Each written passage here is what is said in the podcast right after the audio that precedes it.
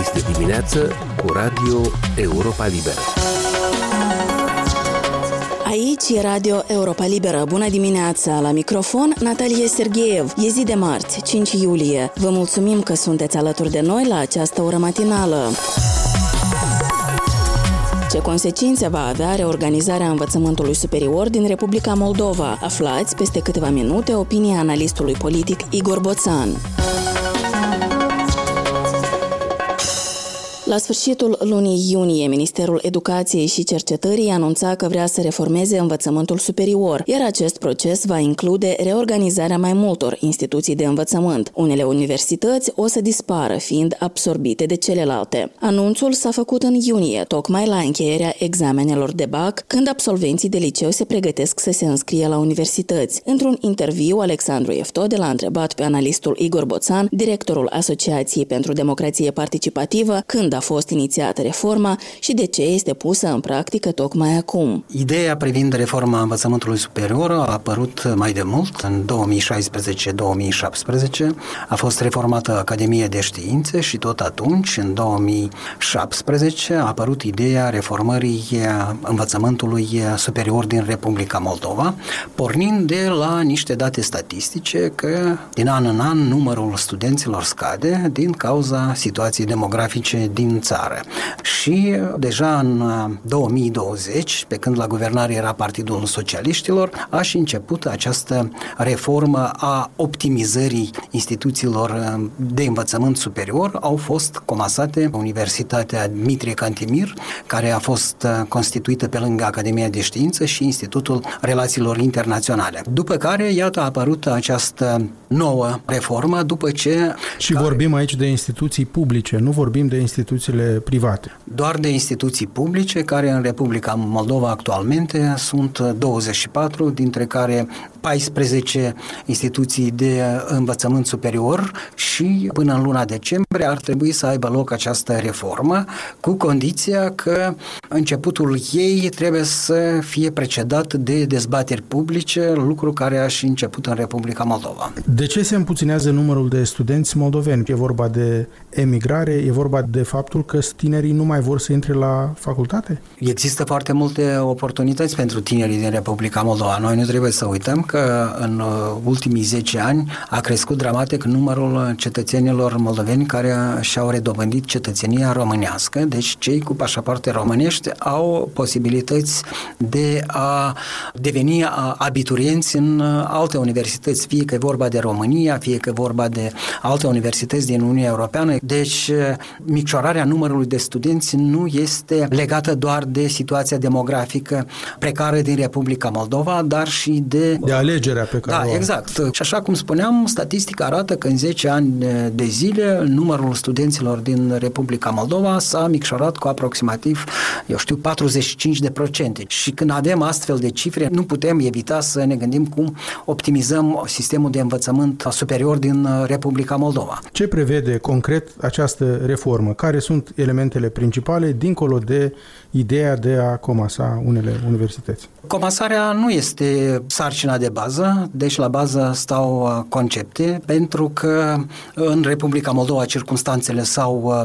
schimbat uh, dramatic și e nevoie ca învățământul superior să fie cumva îmbinat cu cercetarea și viceversa, cercetarea cu predarea în instituțiile de învățământ superior. Aceasta înseamnă că instituțiile care au mai rămas în cadrul Academiei de Științe vor trebui să fie absorbite de instituțiile universitare, iar un șir de instituții de învățământ superior, de asemenea, vor fi absorbite de câteva universități care au prestigiu și care reflectă necesitățile economiei naționale, necesitățile dezvoltării Republicii Moldova. Ne puteți da un exemplu ce instituție va fi înghițite? De exemplu, instituții pedagogice vor fi absorbite de Universitatea Pedagogică din Republica Moldova sau un șir de instituții din cadrul Academiei de Științe care făceau cercetări fundamentale vor fi absorbite de către Universitatea de Stat din Republica Moldova. De ce trebuie redus totuși numărul universităților? De ce cercetarea nu poate fi îmbinată mai bine cu studiile și în cadrul existent? De ce trebuie să dispară unele universități?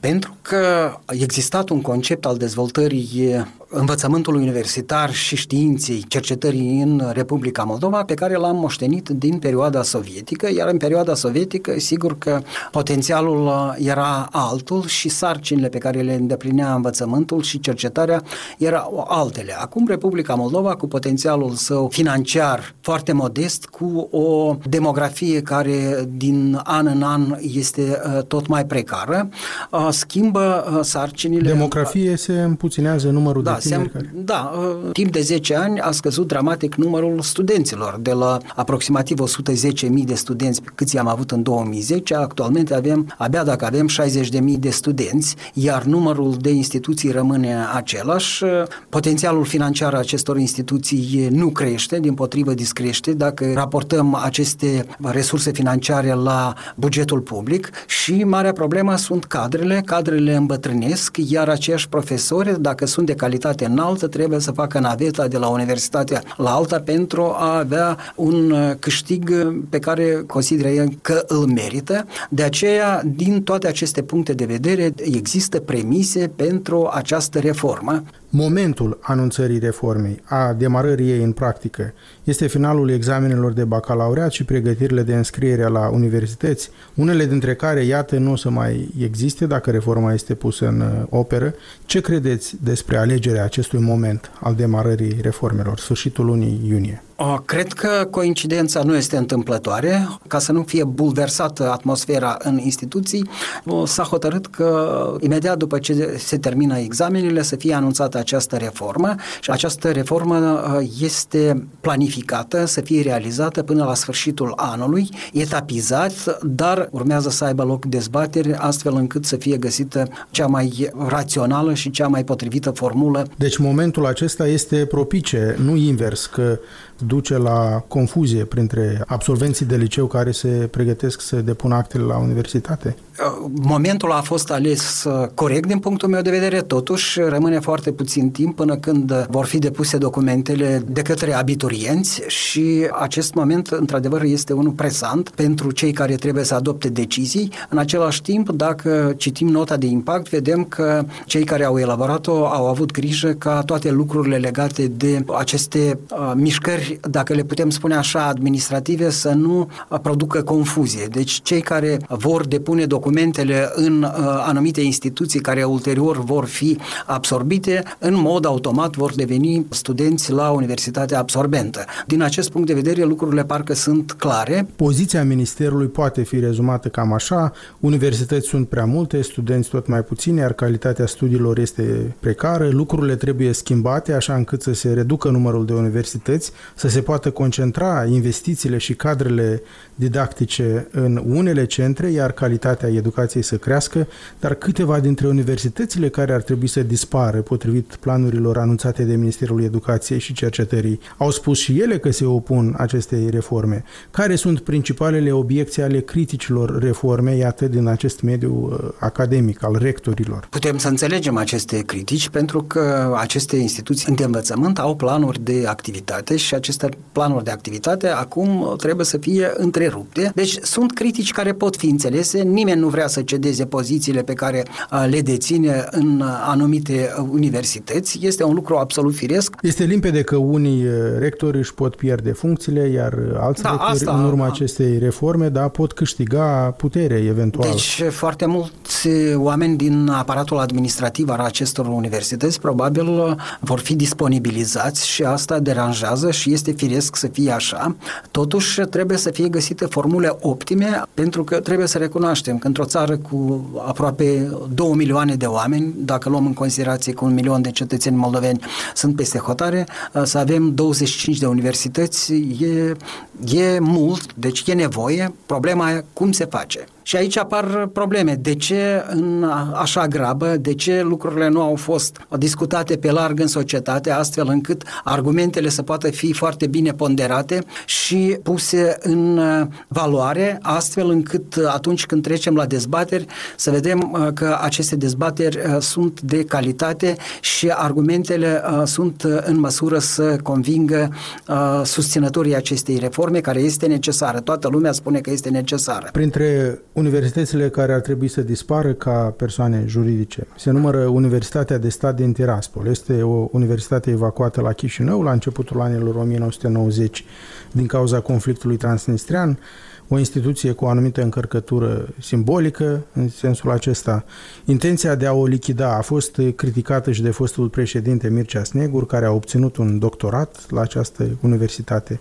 Au fost luate în calcul la anunțarea reformei efectele colaterale și neașteptate ca acesta, dar s-a considerat că nu sunt atât de grave sau pur și simplu s-au scăpat din vedere, nu s-a gândit nimeni la genul acesta de efecte. Sigur că simbolismul contează foarte mult, totuși dacă rămânem uh, în mrejele simbolismului, uh, totuși riscăm să pierdem din calitatea învățământului. Părerea mea este că lucrurile trebuie făcute fundamental, iar toate aceste lucruri legate de simbolism, ele sigur că trebuie luate în considerație, dar acest lucru probabil se va regăsi în, uh, hai să spunem așa, în CV-ul universităților absolvente care vor menționa acest lucru că, iată, pornind de la anumite circunstanțe care s-au creat în Republica Moldova, iată, Universitatea, de exemplu, pedagogică sau Universitatea de Stat din Republica Moldova a absorbit aceste universități, astfel se pot găsi un fel de soluții de compromis. Nu cred că insistența pe uh, simbolism este uh, actuală în aceste circunstanțe când vorbim despre calitatea învățământului superior din Republica Moldova, deși aceste lucruri trebuie luate luate în considerație. Ce știm în acest moment despre calendarul reformei? Ați spus în luna decembrie trebuie să se finalizeze, dar se va face totuși vara aceasta reforma sau se va mai amâna în urma protestelor, criticilor exprimate de unii rectori, în urma rugăminților? Deci lucrurile uh, sunt, din punctul meu de vedere, uh, mai mult sau mai puțin clare dacă ne referim la intențiile guvernării. Aici e vorba despre fondatori, cum decid fondatorii, așa uh, se va face. Deci decembrie vi se pare un obiectiv realizabil? În decembrie, dacă mi-amintesc bine, ar trebui ca deja să existe strategii de dezvoltare elaborate a acestor noi instituții care au absorbit alte instituții, astfel încât, potrivit acestui acestui concept în uh, aproximativ 2 ani de zile să poată fi estimat randamentul acestei reforme ca un randament care a meritat uh, efortul. Dar cum se măsoară randamentul acesta și eficiența? Faptul că reforma a reușit sau nu? E un lucru la care trebuie să răspundă tocmai aceste documente care vor trebui să fie uh, elaborate, dar există aceste ratinguri internaționale, regionale privind calitatea învățământului și probabil se mizează precizează că peste 2 ani de zile aceste ratinguri ale universității consolidate de aici din Republica Moldova vor fi în creștere și acesta va fi indicatorul că reforma eventual a reușit sau nu. Deci urmează să vedem, să trecem toate aceste etape. Așa cum spuneam, deocamdată suntem la faza dezbaterilor, există atitudinile adverse față de această reformă, există argumente în favoarea acestei reforme, Problema e care va fi până la urmă designul acestor uh, noi instituții reorganizate. De exemplu, așa cum spuneam, într-o țară preponderent uh, agrară, unde agricultura este o ramură de bază a economiei naționale, lichidarea Universității Agrare, uh, trecerea acesteia la Universitatea Tehnică, mie mi se pare cel puțin stranie, pentru că Universitatea Tehnică are un profil foarte, foarte clar pentru toată lumea, pentru economia națională subiect, și... iarăși cu încărcătură simbolică, țara exact, agrară. Exact, Iar Universitatea Agrară, sigur că are un domeniu de cercetare și de educație care, iarăși, are un profil cât se poate de distinct și din punct de vedere simbolic, așa cum ați insistat dumneavoastră, este oarecum straniu ca această universitate să fie absorbită de Universitatea Tehnică. Cel puțin așa mi se pare mie și sper mult că în uh, timpul dezbaterilor se va găsi o soluție care în aparență cel puțin să pară a fi logică. A fost analistul politic Igor Boțan, intervievat de Alexandru Eftode. Aici se încheie emisiunea noastră matinală. Alături de dumneavoastră în această dimineață a fost Natalie Sergeev. Ne puteți găsi pe internet la adresa moldova.europalibera.org. Vă mai recomandăm să ne urmăriți pe Facebook, Instagram și YouTube. Vă mulțumesc pentru atenție. Aveți grijă de voi și de cei dragi. Aici e Radio Europa Liberă.